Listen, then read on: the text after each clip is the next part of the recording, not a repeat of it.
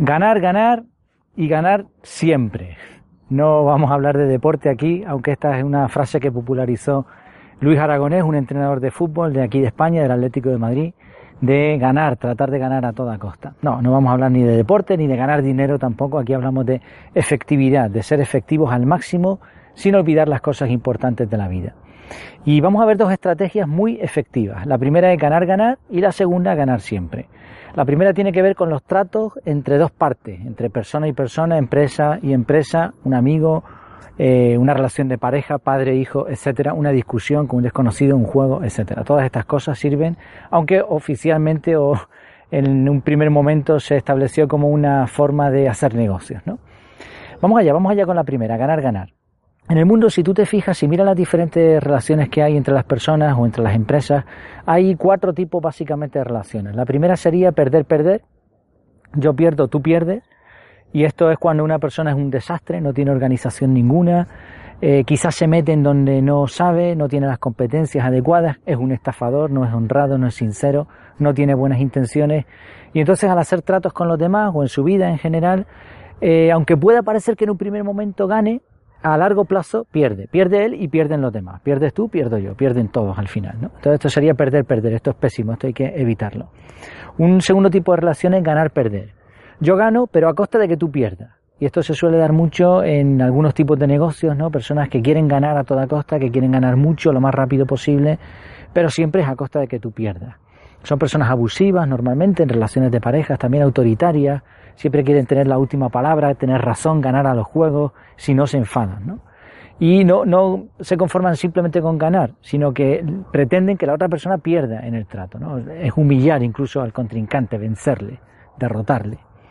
Y la tercera relación, la contraria a esta, sería perder-ganar. Son personas que son sumisas, eh, siempre aceptan lo que les digan, les da miedo, les da vergüenza negociar, regatear en un, en un comercio, no, no, yo prefiero no pasar inadvertido, ¿no? desapercibido. Son personas que se someten a la autoridad fácilmente, que no tienen voz ni voto, siempre están tratando de hacer el bien a los demás, pero claro, a costa suya. Esto tampoco sería muy positivo. Y si te fijas, hay muchas relaciones, sobre todo de pareja, que suele ser una persona dominante y otra la sometida, ¿no? ¿Por qué? Porque el dominante no puede tener a otra persona dominante, porque entonces estarían siempre peleándose. Este tipo de relaciones desgasta mucho, relaciones comerciales hablamos también de todo tipo, desgasta mucho a la persona física, psicológica, emocionalmente, y al final, pues realmente todos pierden. La relación que nos interesa es ganar, ganar, win-win. Este término se hizo más o menos famoso gracias a un libro de Stephen Covey titulado Los siete hábitos de la gente altamente efectiva, si no recuerdo mal el, título.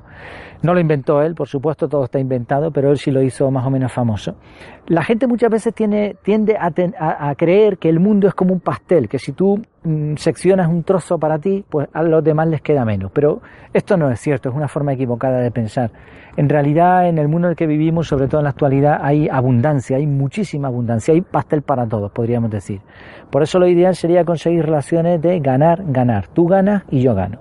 Los dos salimos beneficiados. No es tu idea ni es mi idea, es una idea mejor que las dos, mejor que la suma de las dos incluso. Bueno, un ejemplo fácil para entender lo que sería ganar, ganar. Hace poco hablando con un amigo, se va a reír cuando diga esto, él no sabía que yo iba a publicar este capítulo, ni yo tampoco sabía que iba a utilizar lo que él me iba a decir, ¿no? Pero la verdad es que encajó como anillo al dedo. Vamos a ver, él tenía una casa, estaba reformando esa casa y empezó a pedir presupuesto para solar, para poner el piso. Los presupuestos que le dieron fueron muy altos y entonces consiguió a un chico que le daba un presupuesto más bajo, pero aún así era demasiado alto. Además, él entendía las cifras las que se podía manejar. Entonces habló con el chico este y le dijo, mira, yo te puedo pagar hasta aquí. Y el otro le dijo, hombre, es que ese precio es muy bajo, es un precio de obra. Bueno, mira, yo te lo podría aceptar, pero con un par de condiciones. La primera, no voy a tener horario. Voy a entrar a la hora que quiera y voy a salir a la hora que quiera, como si son las 2 de la tarde y me voy a la 1 de la madrugada. Y si un día no puedo ir, no voy.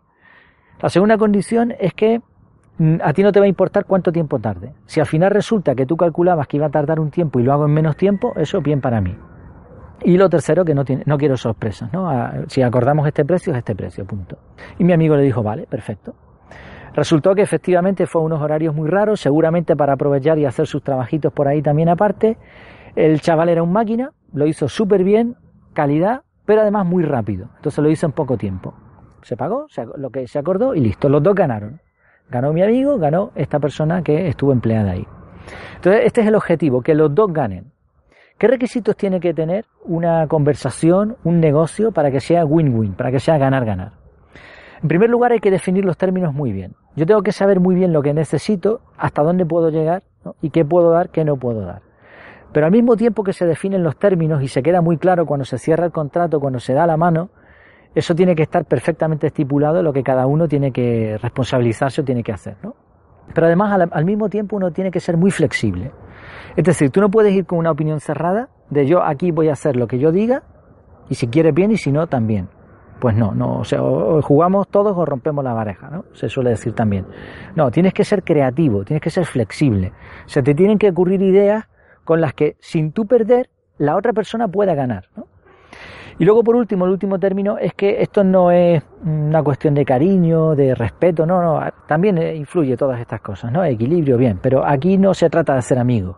Aquí se trata de llegar a una conclusión en la que tú ganes y yo gane, incluso en relaciones de pareja, ¿no? O sea, no se trata de vivir juntos y, bueno, pues yo hago, no, no, se trata de que tú ganes por estar conmigo y que yo gane por estar contigo.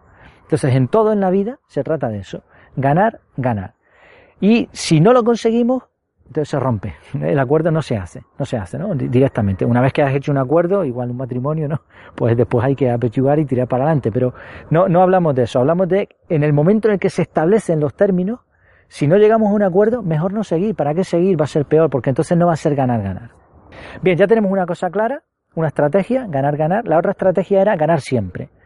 Esta no tiene que ver con dos partes, dos empresas, dos individuos, sino es uno mismo a la hora de tomar decisiones tiene que ganar siempre. Es decir, la decisión que vayas a tomar, el proyecto en el que te vas a, meter, tiene que ser algo en lo que pase lo que pase, suceda lo que suceda, vas a ganar siempre.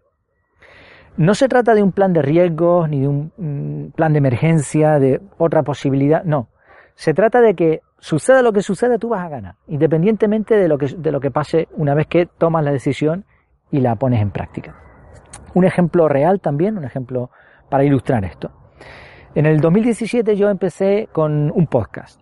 Me, fascinaba la idea, escuchaba mucho contenido y pensé, bueno, ¿y por qué yo no puedo grabar? Y a mí esto pues me puede venir bien. El objetivo no era comercial, pero oye, y si esto me daba de comer de pronto a mí y a mi familia, ¿por qué no? Y si encima lo disfrutaba, pues mira, el objetivo era que lo viese más gente, que otra gente pudiese aprender, pero al mismo tiempo yo me beneficiaba. La inversión era mínima, prácticamente no tuve que poner dinero, después empecé con el blog, con el vídeo, etcétera, y hay un poquito más de inversión, pero es muy pequeña. ¿Qué ha sucedido? Bueno, pues que era una decisión ganar-ganar, porque independientemente de lo que sucediera, yo he ganado.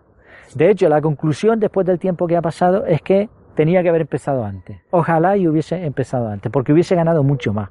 Yo he aprendido en un año lo que no había aprendido a lo mejor en cinco o diez años incluso de mi vida, en un año, gracias a qué? Gracias a, a ponerme a estudiar, a poner a practicar, a aprender muchas cosas que desconocía. Esto ha sido siempre, un ganar siempre, ¿no? Sin ningún lugar a dudas. ¿Qué características tiene que tener esta estrategia para que funcione? Primero la inversión. No hablamos de que sea una inversión pequeña, sino de que sea una inversión que no te cueste. Comparativamente hablando, si eres millonario no te va a costar un millón de euros. Pero si eres de término medio, pues te va a costar muchísimo. O sea, la inversión tiene que ser tan pequeña que no te pase nada por hacerla. En segundo lugar, te tiene que gustar. Tiene que ser una tarea agradable. Si no, pues no lo hagas, porque si no, entonces vas a perder. O puedes perder, puedes ganar o puedes perder, pero no sería ganar siempre. Tercero, que te dé experiencia. Es decir, que durante el transcurso de esa actividad, de eso que tú has decidido hacer, pues no solo lo disfrutes, no solo hayas invertido poco, sino que además aprendas el tiempo, porque el tiempo es un recurso, el tiempo que emplees que te sirva como experiencia. Y por último, en cuarto lugar, si sucede algo grave y tú no puedes continuar con ese proyecto, con esa decisión, que no pase nada. Entonces, teniendo en cuenta estas cuatro cosas, la decisión, el proyecto que tengas en mente, si lo haces así va a ser un ganar siempre. Ganar, ganar y ganar siempre. Imagínate si en tu vida todo o gran parte de lo que haces sea ganar, ganar en tu trato con los demás y ganar siempre en las decisiones que tomas en tu vida, ¿cómo te iría?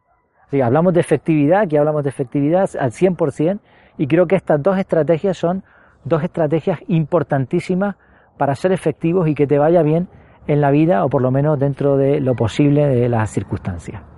Bueno, pues hasta aquí ha sido este contenido, espero que te guste, hasta que nos volvamos a ver de nuevo Que lo pases muy bien.